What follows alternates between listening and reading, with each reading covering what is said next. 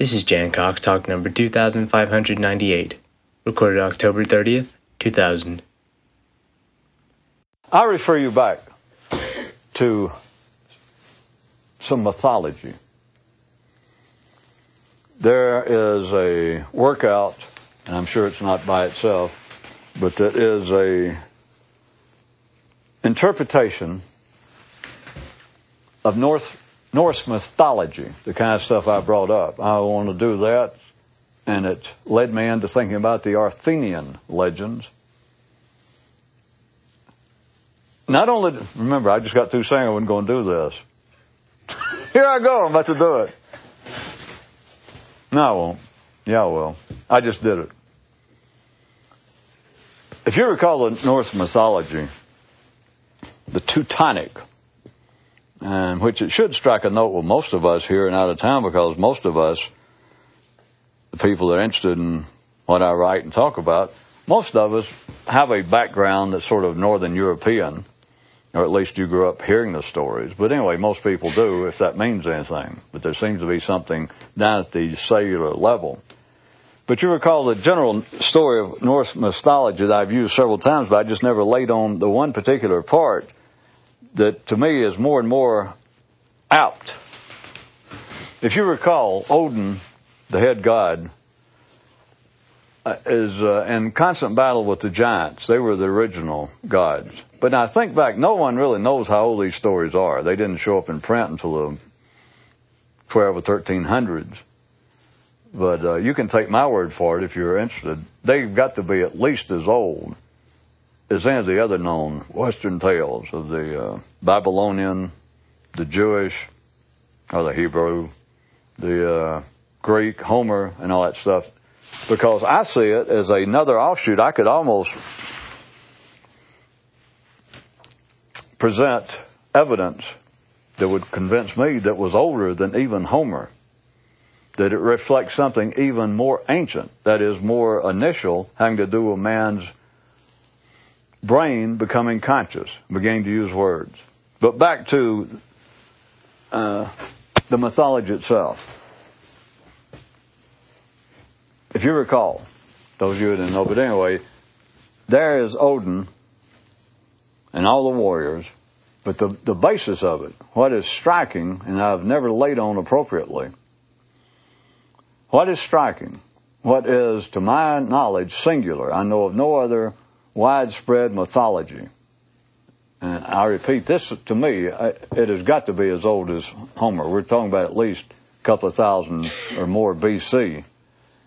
And they survived without being written down for much longer, if indeed they're that old. But if you think about the way I'm going to present it, I bet you will have to agree. It represents something even more ancient than the Greeks hearing the voice of God, or Adam, if you want to look at it from a more Semitic view of those kind of stories, of hearing voices in your head, this to me is even older and more pleasant. But the story is, the basic part that I wanted to point out is it is a foregone conclusion and it is singular in all myths that, with two things in particular, that inevitably, and everyone knows it, we always remember, the human mind everybody, everybody that's ever been alive senses some sort of struggle going on, whether they write myths or not. Every human on this planet is agreeable if you mention something about a struggle going on, a battle, and that we're in the midst of it, or indeed, if you're a bit more metaphorically inclined, the battle is taking place in man. And people go, yeah, yeah, yeah. From the crudest possible view, it's the battle between life and death. But at any rate, everyone is agreeable to there being a battle. Everyone just feels it. As I say, I repeat one more time. You don't really have to look very hard allegorically. It's that humans know by the time you become fairly conscious, by the time you're seven or twelve, you know, use that kind of mythical age, a person by then understands what being dead is. That they've seen enough relatives and been to funerals and they understand maybe had a pet die and so they understand death. And at least by that age, people are agreeable to the notion even if it's in fairy tales with a big bad wolf and poor old helpless grandmother. The idea that there's a struggle going on between two forces, every human is agreeable to it as soon as they hear it. And it's normally on the basis, well, it always gets to this, not just normally, it comes down to a battle between good and evil. And I'm not even going to worry about defining it. Humanity thinks they defined it. It's a battle between good forces and evil forces. All right, the Norse stories. They're unique in two ways. And I mean unique, not just a little unusual. One is evil triumphs. And everybody knows it beforehand. And when evil does triumph, that's the end of everything. There is no other myths, no other religious stories wherein there's not an afterlife. But in the Norse stories, once the giants, I'm sure ordinary people, they still they look at as being the evil forces because Odin, since he obviously had the best PR man, the story is about him, not about the giants. See, if the giants had had their own scribe, if they'd had their Homer to write it down, then they would have been the heroes and Odin.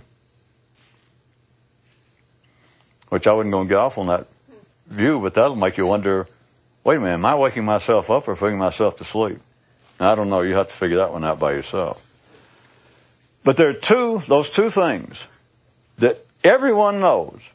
It's known from the beginning that the day is going to come. I forget. It's the day of the big battle. But it's not only just the day of this big battle. It's the end of time. It's the end of everything.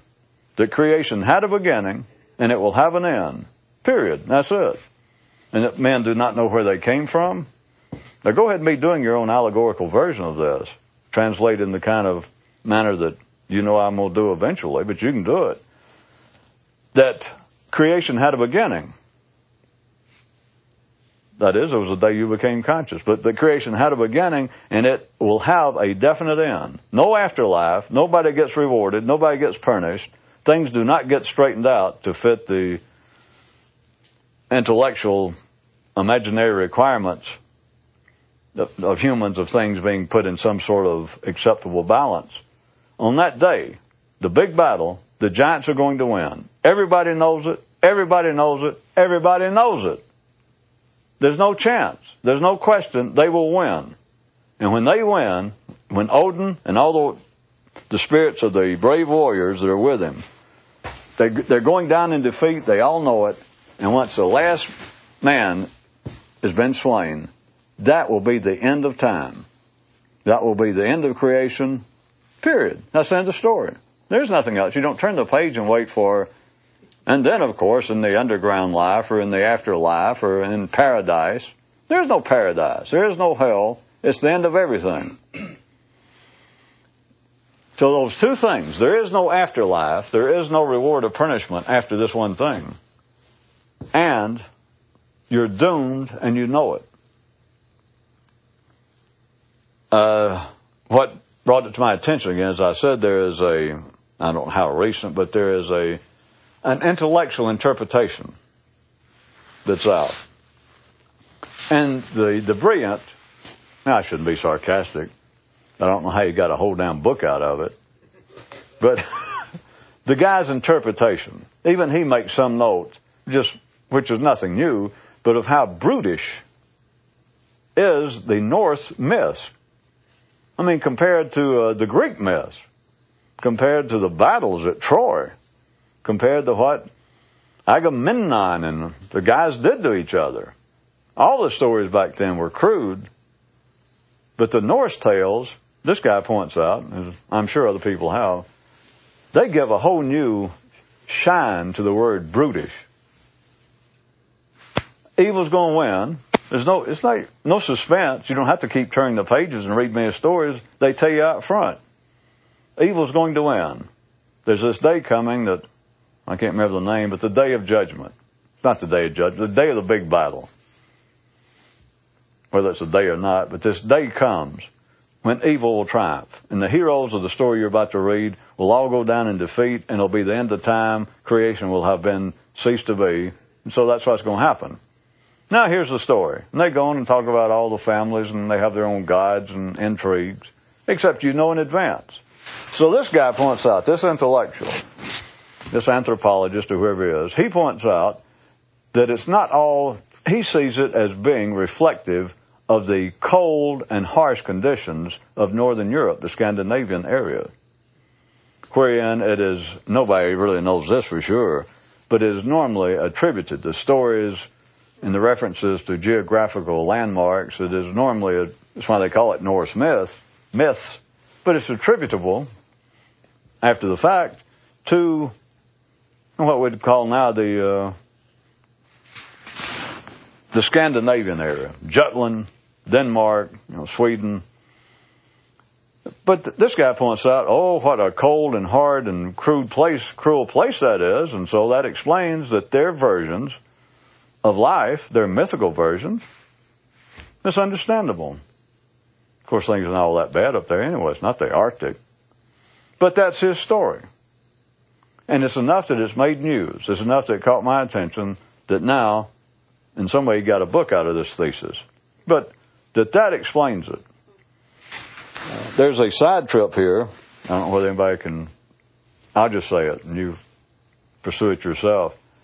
That constantly, the cells that make up our brain, at, at the damn cellular level, all of these stories have their origins. I say the stories. What's behind the curiosity? What is driving our cellular structure in the brain to finally, it comes out two or three stages later, these stories. But notice that by and large, once they come out with these stories, they turn into thoughts and a human says them or writes them down and other humans listen to it. For thousands of years, thousands of people, hundreds of thousands, millions of people will accept the version of the story. They will accept the interpretation. And nobody ever looks into it. The cells do not make mass numbers of humans. So that story is interesting. The story of creation, the story of Adam being in a paradise by himself, not having to work, and then one day he hears a voice. The rest of the world, or at least all those who are Christians and Jews, they take it, many of them, as literally true. A few fabulists, literary people who may not be particularly religious, they take it as being allegorical, having to do with something. But notice there are no large numbers of people. I might be the only one, but there might, I'm sure, surely there's been a few others. But there is no mass number of people who carry it any further and say, well, you realize it just, just for the hell of it, it just struck me, you could take that story, the story in Genesis, and you could take it as being a short, very,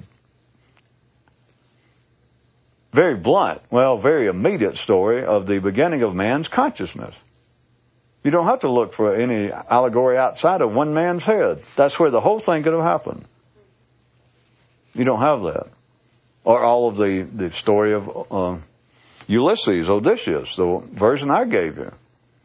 I never heard anybody do that. They go, they go this far that, well, perhaps the stories are not true history, and perhaps they are meant to represent certain archetypes of men, that the gods themselves simply represented certain uh, emotional paradigms that were applicable to man, or may be still applicable. Now, that's not bad. That's getting better. But no one ever takes it down inside of one human's brain, which is where it every it all starts. You don't can't be looking for God in a telescope. Be looking for him in a petri dish. That is, if you could get some brain cells out of a human and put them down there and could examine them, there's where the story came from not out at the level of interaction between humans. That the Greek myths or the travels of uh, Odysseus trying to get home from the wars, uh, it may not have been in history, but it, in all of his battles and intrigues with women and run-ins with other sailors and warriors on their way home, that represents the kind of conflicts between different types of humans. And that seems to be, and I understand that, that seems to be a more insightful a more even enlightened view of those kinds of stories than it is to take them as history. And it would seem to be a more enlightened story to take the Old Testament or the New Testament as an allegorical fable as to how you should live your life, how you should treat your fellow man. All right, that sounds better than taking it as literal history. Sounds to be more intelligent, more insightful. But notice no one ever takes it past that point that it doesn't have any, it doesn't tell you anything. That's for really childish people. That you're looking for a book on how to live your life. Everybody knows how to live their life. Instinctively, yourselves know how to live their, your life. You don't need the Ten Commandments. You don't need any commandment. I mean, if you need a commandment, you're behind already. If you need a commandment on how to live, one. If you even need a suggestion, well, that's another story in itself, but it's true.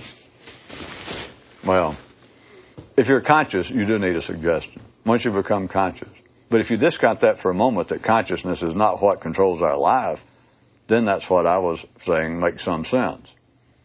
That if instinctively you need a commandment, never mind ten, but if you need one commandment, what would be down there? Thou should eat. You understand you got problems. Got to put another way. You don't need commandments at that level. It's only once you're conscious. And it's only then that people make interpretations at all and begin to analyze these stories, a few people. But as I was saying, even then they analyze it having to do with behavior between humans. That there are many people that believe that the Old Testament uh, is still, you know, has nothing to do with an afterlife. From some Orthodox views, that it has nothing to do with uh, religion in the normal sense. It's to tell a man how to live a more upright and proper life now, how to treat his fellow man, how to do business, just all of that. But it's behavior. Which that, that is more useful than it is taking the story, taking the Old Testament or the Torah as history or any myth as history. But to take it as being a guide to how to behave, do you understand you're still talking about children? They may be 30 or 40 or 60 years old, but you're talking about, you know, five, six year old kids. Don't hit your sister. Don't take away Billy's ball when you're on the playground. Except now instead of Billy and you being six years old, you're 60 years old. Back to the story. Does anybody see that which I never had the heart to really lay on? But does anybody see the Norse idea that evil, now remember I'm just using evil, we gotta call it something. Because Odin the way the stories came down, Odin is the hero. And so he's the good guy, he wouldn't be the hero. He is the center. The giants are off on the peripheral of the story, which is where evil always is. The anti-hero, the villain. The villain's always a peripheral character. Whether it's the Lone Ranger movie or whatever it is, the hero is there in the center. You get a good view of him. They give some of his background. But then the, the, the villains, the guys that are going to come into town and raise hell that you know are up to no good, they just give a casual view. You know, if it's a cowboy movie, they just go out there and they're sitting around two or three days ride from the town. So we, it's already started off in the town, and we know who the hero is, the sheriff, and they show him and his wife and him hugging his child, and in church on Sunday, and all these little scenes. And he stops two kids from fighting out there in the street. So we got that. Let's spend 10 or 15 minutes setting that up. You know, the townspeople even be talking, you know, what if the Bravo brothers, we hear they're on their way, they're out of jail, and they're going to come in here and kill us all and get even for what we did to them? The sheriff says, well, let me handle it. But everybody's talking about the Bravo brothers. We hear they're close. So then, after about 20 minutes of sing up the hero, so that you know him from top to bottom, his shoe size and what religion he is and whether he's circumcised or not. What kind of movies are you watching? At any rate, then just quickly it goes out, out in the desert around the campfire, these guys, and you, as soon as you look at them, I mean, they're not shaven.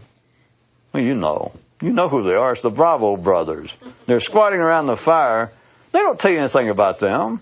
They don't tell you that two of them had a bad childhood and they grew up in, uh, you know, an orphanage and got beat. Nah, it's just there they are and they don't look. You don't, you don't want them sitting next to you on a bus as soon as you see them. You know that they're not to be trusted. You know that they are ne'er-do-wells. But they don't give you any background. It's just there they are. They don't look right. They're cursing. They're spitting. They're making all sorts of rude noises. And they're talking about how they're going to get even with everybody. They only give them like 30 seconds. That's all it takes. All right, that's the same way that I'm pointing out. I just, there's a point that I'm making here, except I just don't put my finger right on it. So it seems as though it's a force between good people, people with decent ideas, people living a good life, trying to do right, and then people who just are not. But instead of the Bravo brothers, it's the giants. Which, by the way, they were there before Odin. They were here first. So I guess maybe that's why they got the right to end it all. But at any rate, it's the giants. They don't, there's not, you don't have any history of them. You don't know a lot about them. They're just there. And it's a known fact that the giants, when the day comes that the giants take on Odin and all of his crew, the giants are going to crush them. They're going to stomp them in the ground like grapes, but once the last grape is popped, that's the end of everybody, including the giants. It's the end of time. The story's view is, and Odin says, he tells all the warriors who he and the Valkyries decide can join him. But he tells everyone, as you know, we're going to be defeated. The day will come when we have to fight. There's that one day we're all saving up for. And he goes through all these motions. He has the, the ravens that go out every day and collect information. He has the Valkyries who ride out every day when, war, when there's wars going on to pick out the bravest soldiers, the dead ones, to bring their spirit back to Odin. They're doing all these preparations. To what avail? Odin tells them, the day's coming and we will all be killed. It's the end of everything. We will be defeated. We will have to fight the giants whenever they decide to. It's not up to us. And yet every day he sends out the ravens fly off of his shoulders. They go out and they survey the world. They get secret information. It was his CIA. They bring back the info. Why? What do you need to know other than the fact that you're going to be defeated? That you're going to die? That you're going to, you and your troops will be defeated. There's no way you'll win. And he continues to go through the motions. And supposedly, and if you recall, even, the story gets more and more interesting to me. But remember, I'm talking about one thing. Let me go ahead and tell you now. It's the struggle to awaken. Because I see this in another view, not just as a story of consciousness awakening. I see it is a story, a very advanced version, very advanced, of the struggle to awaken. So he knows beforehand that he will be defeated. And yet he continues to go through these motions, and as I started to say, it even goes so far, he gives an eye that there is a place, some secret well of knowledge, and uh, to can tell the future or whatever the hell it was, but secret knowledge. And the guy, this giant who was guarding it, agreed to let him look at it, but he said, "You got stick. I got to have your eye." So he gave up one of his eyes to get this secret knowledge, which will not do him a damn bit of good. That is on the basis that he's eventually going to be defeated. And he does two or three other things, prices he pays. But for what purpose? That no matter what he does, and why does he have the Valkyries go out trying to find suitable allies? I remind you again, I see all of this. Instead of him bringing the spirits of dead warriors, how about you searching for the right kind of thoughts in your own head? But anyway, he has them go out and bring back every day the spirits of those who died a heroic death. So they're all there in Valhalla, they're all waiting. All they can do is wait. It's up to the giants. When the giants holler out, come outside, that's it. It's all over. But they will have to fight. He has one view. He has one thing he says, and that is the central story to the Norse tales. Is that all you can do? You cannot change history, or as you cannot affect fate. There's nothing that can be done. We will go down in abject defeat. It will be the end of us and the end of everything. There is only one thing that we can do, says Odin that you have to fight. You have to die, and I don't know what their word was. It always gets translated as hero, but I sort of doubt that it was that exact, that that's what it meant at that time. Because you can feel it in your own struggle to awaken. But at any rate, he says that the only thing a person can do, that the only thing proper for a real person to do, a real man, a hero, a warrior, but a real person, is to fight. That if that is the only admirable thing, that is the only thing that you can achieve in this life, which is the only one that we have according to their stories. The only thing you can do is die fighting. You can't hesitate. You can't be out there fighting and going, what the hell am I fighting for? They're going to win. That's why he searched. That he only wanted warriors, the spirits of the dead warriors that already showed in the, the, their first death. Not the big one. But he only had spirits of people who'd already died in combat. That the Valkyries looked, rode out every day up in the clouds and would pick out people that they thought, well, they died pretty good. It's worthy of joining Odin in the big battle. But then he would tell them when they were there, go ahead, live it up, drink, be merry. The day's coming where we're all going to get it. It'll be the end. We'll all be defeated. And the only thing you can do is die fighting wholeheartedly. That that was the idea of the only proper death, the only idea of a life spent as a real person, as a real man. That you know that you'll be defeated and yet it cannot enter into the effort you make. Nobody likes that. That doesn't give you the smiling willies. That doesn't sound familiar. I don't mean that you've heard the story. That doesn't sound familiar to your damn life. Well, I heard one. Hmm. Even that didn't sound all that excited. That's why I told you in advance, I like this. I can only tell you. Because it is not is the dear professor, whoever wrote the book, I say it is not a reflection of the brutishness of life. I don't say it as nihilistic. In case anybody wonders, I can't believe that you would project that onto me. I don't like that story amongst. I, I find it more telling. If I had to say my favorites of all the myths, it would be generally that one, the so-called Norse, but not because I'm a pessimist, not because uh, I enjoy the idea of defeat or death. None of that. I find it the most applicable to trying to awaken. It's applicable to life. Like I said, they just got down to the. They cut out the fairy tales. Is one reason I think it's could have been even older than it's normally suspected. Is at the end when the giants defeat Odin, which you can look at as being an individual man's death, as always, you don't forget all that bullshit about great fights up in the sky. All it represents is a man dies. But notice their story. They didn't go, well, you die. But if you were a good Norse, if you were a good Teutonic churchgoer, then by God, you're not really dead. You'll come back and blah, blah, blah or even a threat. If you don't, then things will be even worse. Their story ended where it should end.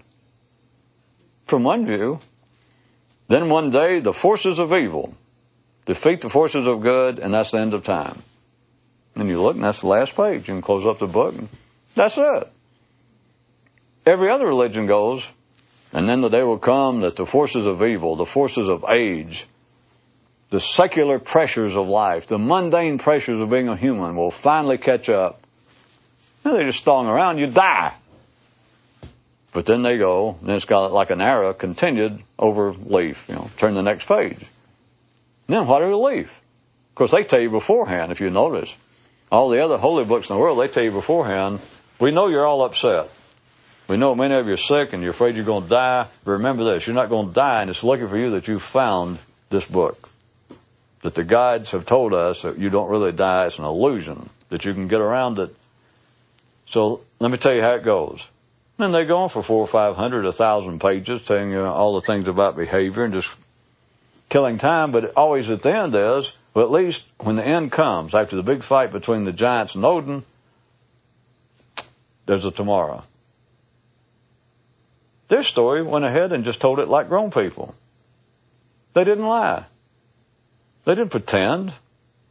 They didn't take wishful thinking. Of course, they didn't make it sound like they were talking about a human's death. It was the universe, the cosmos itself, was going to fall, that the day will come that the giants, who are the real power in the universe, will defeat Odin and the humans, the heroes and the hero's God. And the entire cosmos will cease to be. Yeah, yeah, yeah. It means a man will die. But at least they had, if I may say so, the wherewithal to let the story end a natural, at its natural organic conclusion. And the giants defeat Odin and the warriors, and time ceases to be. That's the last line. What, you going to turn the page and look for something else? Yeah. Does anybody see? I repeat one more time. I don't, I don't get any kind of thrill. It's not the, the idea of, and it's not, I was going to say, I, I don't see it as being some, I was going to say masculine idea, but it has got to be somewhat genetically foreign to women. But I don't see it that uh, a woman could not grasp what I'm pointing to. I don't see it on the basis of physical warfare. And I don't see it on the basis of being a fatalistic masculine soldier of some kind that you've got to face up to life and the day will come that you might die and you know don't die like a whimpering dog don't fall down and beg for mercy you know, that kind of stuff i don't that's not what i'm saying and I assume that you women who are still with me in all this, still showing up, that you can look beyond that, even though, at any rate, I said what I meant to say. But I don't see it in any, in that form whatsoever. I see it something else going on. I don't need anybody to tell me the brutishness of life. I like the professor's term. Notice I keep repeating it. That he said, he said that he realized that to him, the Norse mythology was not all that strange and unusual. No! Not once you realized where it came from. The upper regions, those cold regions. Well, it's not that cold. Anyway, the cold regions where the northern Europeans, the Germanic tribes were living, it's no wonder. They're myths like every other myth. You go down in Africa, you get around the tropics, and their kind of stories about creation. Everybody's running around in the sunshine. They live in gardens. We even get down to the Mediterranean area, the Garden of Eden. And so he says, well, the idea, you know, of Odin being defeated and they're all living in this big old uh, hall that doesn't have any windows and it's always cold in there and everybody's shivering and you die and then you come back to life only to die again. He says, but it struck me. Think about the conditions.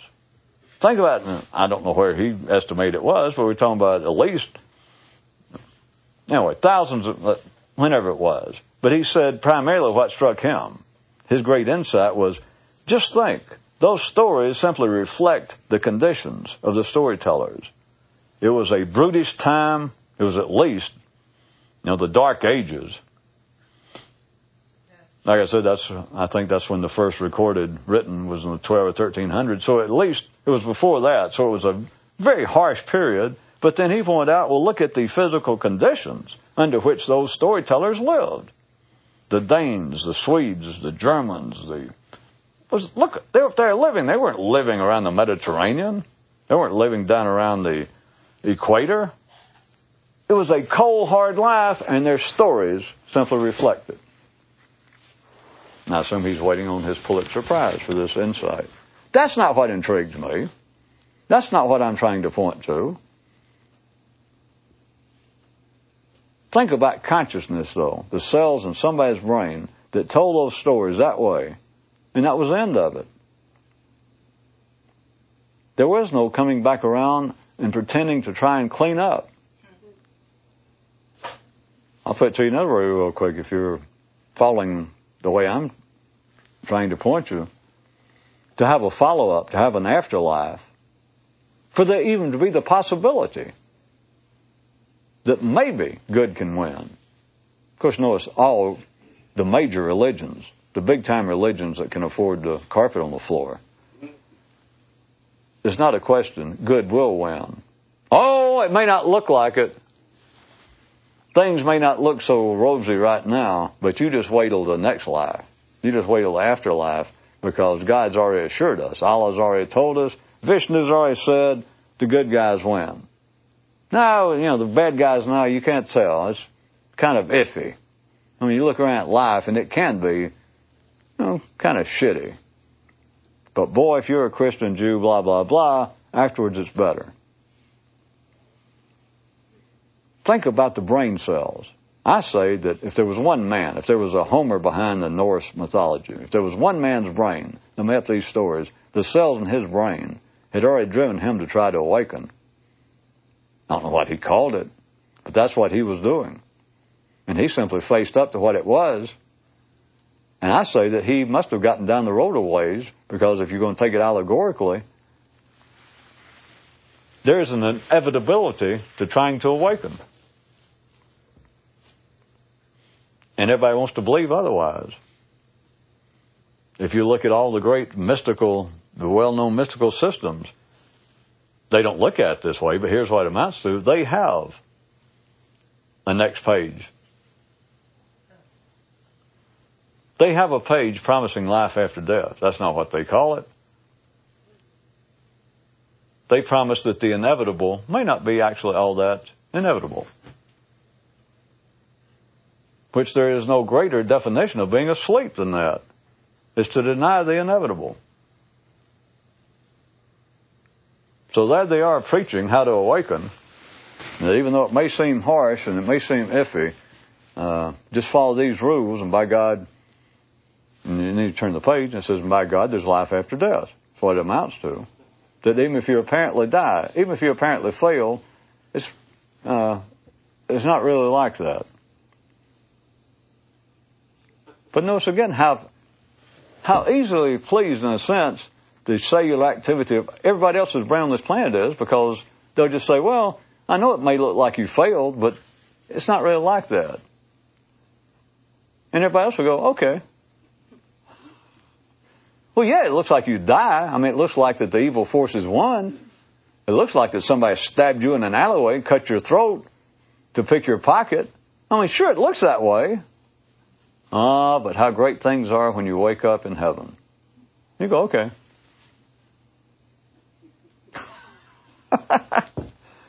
it's all right. It's all right. But that will not wake a person up. Take that allegorically. It will not wake you up. It's like, well, I'll wake up tomorrow. That's a belief, not an afterlife. So you just got through laughing at those poor old religious people. That's not for who the laughter tolls. it should be tolling for thee. Whee! Uh, maybe I'll slave dragging in Arthur. Well, I might as well. Uh, there have been stories written of the Arthurian legends uh, everything coming out of the Middle Ages, the Dark Ages, I should say. Which, does anybody find it beautiful? Well, you ever thought about it? Nobody intended it, but how that fits from the Western view. The Dark Ages.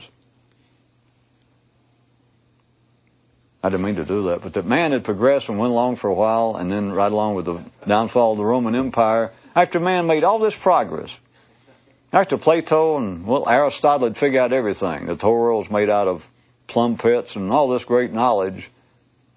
And then thanks to the damn, come to think about it, the damn Germans, the very people we're talking about, came in, the Huns, they came in, destroyed civilization. Not destroyed it, set it back.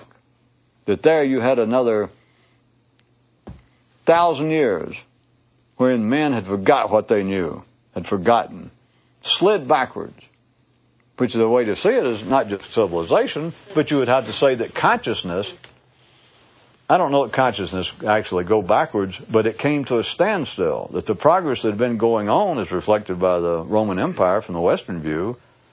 Then you hit more or less, or it was 50 AD, and it's gone. Or 500.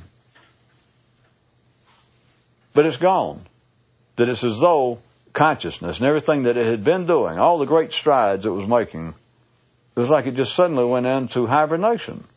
The Dark Ages. It is considered from the Western view that the Arthurian legends was like the dawn of a whole new day. That what you had before then was such things as Norse mythology and uh, the tale of Beowulf, same kind of thing. Of all these battles going on, but even if they weren't religious, they were all extremely brutish and crude. There was just people fighting over nothing. Just every now and then they'd mention like, well, they got in a fight over a woman. But any of you who read any of the stories that were the literature of man to, well, even the Greek stories. I mean, there would be some little reason, well, one guy stole another guy's wife. And that's about all they mentioned. And it made Alexander mad. It made Hector mad. It made whoever it was mad. That's all the only thing it mentioned. Then you've got thousands, hundreds of thousands of words describing these despicable, bloodthirsty events. I mean, the kind of tales they tell make slasher movies look like nothing. I mean, just thousands of people just being killed, people drowning in blood. The Arthurian tale, by many I've seen other professors, that they consider that that came at exactly the right time that was reflective of man emerging from the dark ages, rediscovering consciousness, as I would say, the consciousness taking back over. That it introduced for the first time, and they track, track the parallel, the ones I've seen, to the rise of Christianity. Of course, we're talking about a Western view of everything, Western European view, but that the church had now had such an salubrious and calming effect on man. That now the stories took on a whole new element. That men were no longer fighting over women, food, territory.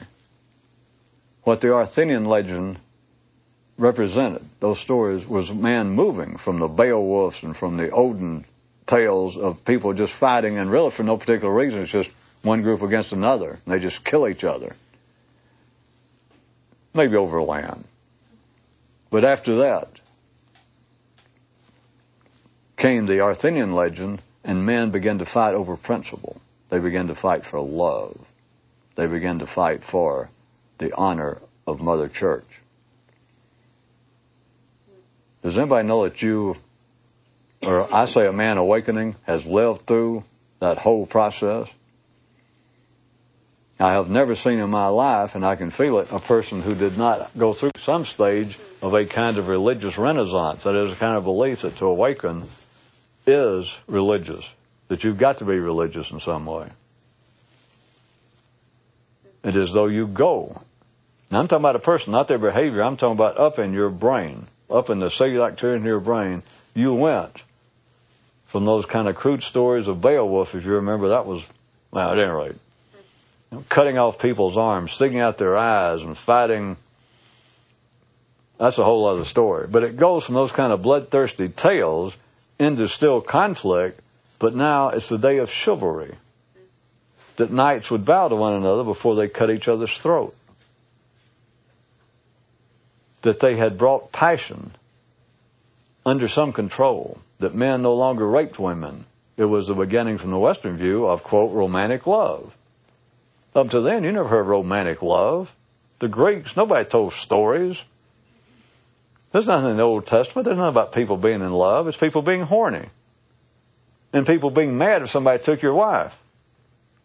Because back then, as I assume everybody knows, your wife was a possession. She might not have been worth as much as your ox, but she was yours by God. When some out of towner going to come in and just grab your wife and ride off with her, you probably paid good money for her. There was no such thing. You don't find tales. People aren't in love. There's no such thing as romantic love. But then, according to some views, that is when things which just coincided with the rise of the church and the emergence of man from the Dark Ages into the Renaissance. That he again discovered the sciences, the arts. He began to appreciate again the intellect. And he went from this kind of hard scrabble living that ill suited him. That Europe in 12, 11, 1200 was not even up to the grandeur of Athens of 3,000 years ago. That man had slid downhill, but now he began to regroup. And he discovered simultaneously that the church began to have an all encompassing power over Western Europe. And man conceived or discovered the idea of romantic love. Which that was real progress. I can't resist making a small joke. That now people knights would go out and kill one another over a girl they hadn't even slept with. I guess that's progress. Whereas the Greeks and the Romans, their story was nobody would have gone out and killed another guy over a woman unless he'd already you know slept with her and found it found her very agreeable, worth fighting for. But you could not find any of the Norse stories or the Greek stories you'll find a hero that somebody say, uh, somebody just kidnapped the girl next door. You remember her? Why don't you go fight for her and bring her back? He thinks, well, hell, I've never screwed her. I don't know whether she's worth fighting for. But it moves into the Arthurian legends. And again, get past sex and all that because I say it represents something else. And even these kind of writers, these kind of critics recognize it does, is what brought it to my mind again is that it represents the movement of humanity out of the Dark Ages into the Renaissance because man then began to fight, the stories at least. That's what the legends are of Arthur. Just to wrap them all up into the, I was calling the Arthurian legends, a whole group of diverse stories, but it's the age of chivalry, the age of knighthood, that men began to fight, not over crude instinctive things, but they began to fight for principle, to defend the church, to defend the idea of the king's sovereignty. Not just defend the property, not just defend his castle and his person, but the, the idea of nationality, nationalism, that we will fight for the honor of whatever it was, Flanders, Bordeaux, France. That wouldn't have made any sense to people at another time and another place. Or I will fight over the honor of yon lady. You what? I will fight over the honor. I will fight for the honor of the church. There is the same sort of struggle, if you have indeed been struggling, that goes on inside of a person's own cellular activity in their own brain, that they are, they have replayed all of this. And some of it, the point I bring up, is you can look at some of this when you believe it's happening outside of you. That is, it happened historically, it happened back there, and it happened out there amongst people, which it did. You can look at it that way. But if you look at it that way and you don't look any further, you'll miss the fact that the same thing has gone on in your head, and you can learn something drastic. Why do I keep laying on the fact that the Giants are going to win? Not over the Mets, over Odin. The Giants are going to win, and Odin knows it. The only difference between us and him is he was smarter than we were. But I find that unfair because he was there in the beginning. But wait a minute, your brain cells were there in the beginning when you first became conscious. There is an inevitability that is liberating. And yet, from all general views, until you can see it for yourself, I know many of you imagine that you know what I mean, and I'm not saying you're incorrect, but until you can, in a sense, when I say see it, that it's just reality, the inevitable, to say the least, is frightening. That's why the Norse mythology is not the basis of any worldwide religion. It's not even a very popular mythology. If you pick up a book on mythology and it's divided up in all these chapters, and it's a hundred pages for the Greeks, and a hundred for the Romans, and a hundred for the Sumerians, and a hundred for the Indians. They'll get everywhere. They'll get down to, hell, I don't know what.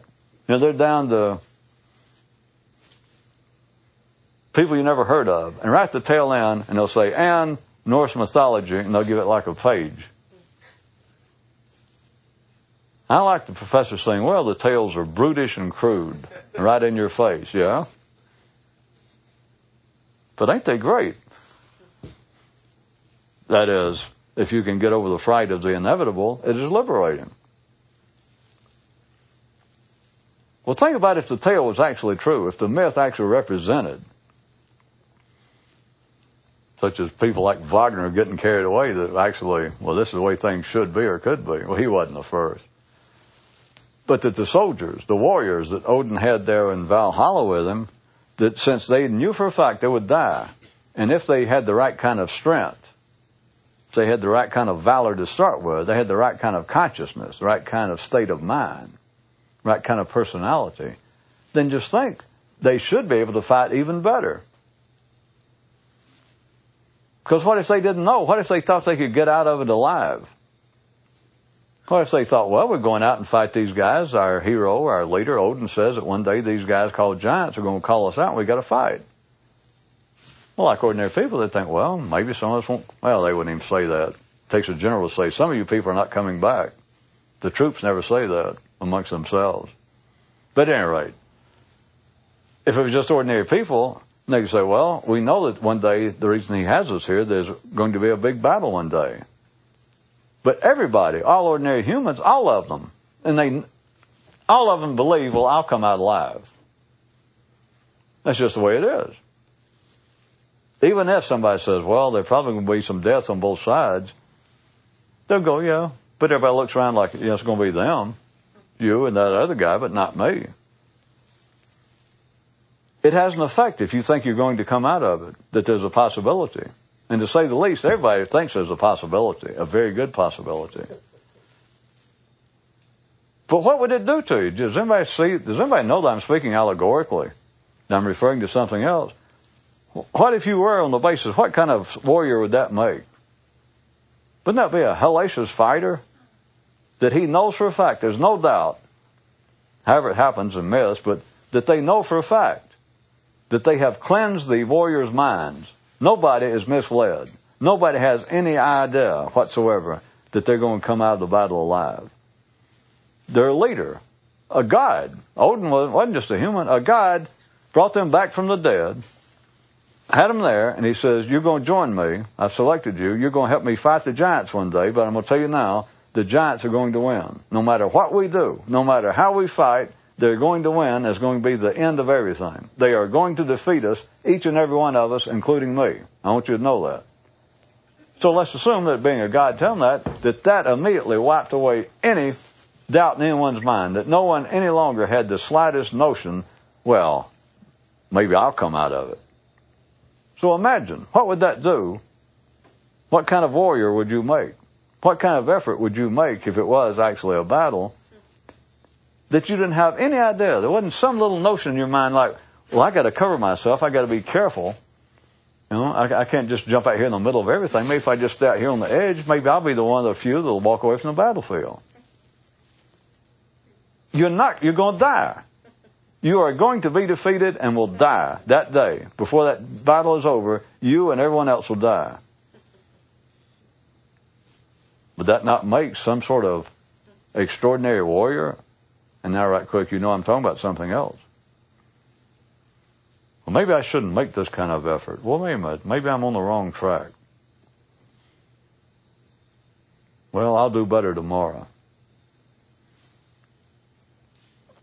I just I don't really worry, I don't guess, or should about you people anymore to use words like that because there's more to it than that. But I repeat, there is a liberation to recognize recognizing the inevitable, if there is such. I'll leave it to you. But I'm telling you, just to add my part to the myth.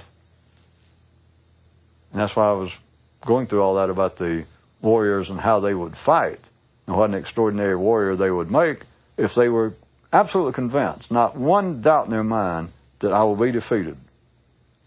We know the outcome before it, the outcome is inevitable.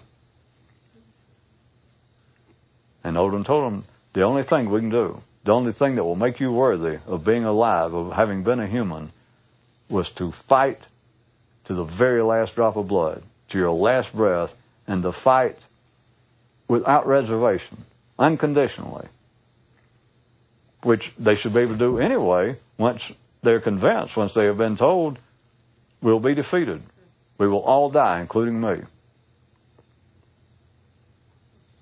And the only thing that will have made it worthwhile, the only thing that has made our existence meaningful is if we die fighting. Wholeheartedly fighting in face, in the face of the inevitable. That that is the only thing that makes a hero. That's the only thing that makes a human worthy of being alive.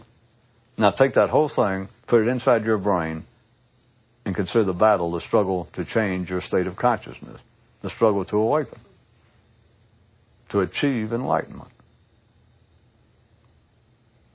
I like talking about it. I like thinking about it. If you can get the right grip on it, just imagine this. I got through talking, and you look around, maybe you're doing it, and you look off, and you hold your chin, you look off pensively. Like, you know, there is, that's some, there's some heavy possible meaning there. Think about if you were actually in the state of mind that kind of warrior, after that there's nothing, you don't look off. What's there to be pensive about? You're there in Valhalla. Stay as warm as you can. Well, obviously you can't freeze to death since you're already dead. But have a drink.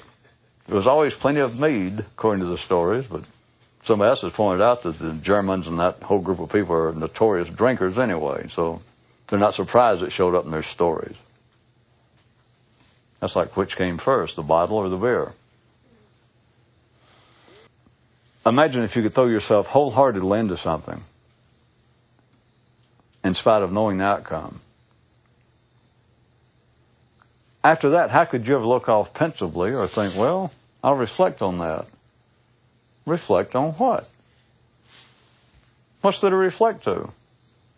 How philosophical would a person be that if you knew at seven o'clock in the morning they were going to cut your head off? What's there to reflect on? You're going to look off and wonder, well, how will I spend the rest of my life? I wonder if I should go back to school. Maybe I should have actually gone into sociology. I wonder if that girl I used to go with, I wonder if she's still single. In 10 hours, your head will be off. Nothing in the world can save you. How would you be reflective? What is there to think about? Well, assuming that you were mentally wired tight enough that you don't go berserk. But they just leave you there, close the door, your little cell, no light. Anyway, that you know as, as soon as the sun comes up, they're taking out and they're going to off your head. There's not a chance in hell that anybody's going to save you. Make up your own version. You're off somewhere on the top of a mountain in a castle. Nobody even knows you're there. It's a done deal. You'll be dead. Your head will be gone. What would you think about? I don't mean that literally, but in the sense of ordinarily pondering how to live your life and what you should do and what I might do and what I could have done. What's there to reflect on? If you have faced the inevitable and you're not chicken shit, again, in other words, you're a hero, that you don't go berserk, well, there it is. You perhaps could fight an extraordinary life of a warrior there in the next 10 hours by yourself in that cell in the dark. That that would be your battle with the giants. Wouldn't that be justice? And you wake up become more enlightened than anybody on the planet. Long about 650, just before they take out and cut off your head. That would be my poster for justice. That concludes this talk. Be sure to visit us at jancox.com, where you can search through 3,000 talks for topics of interest or just leave us a message.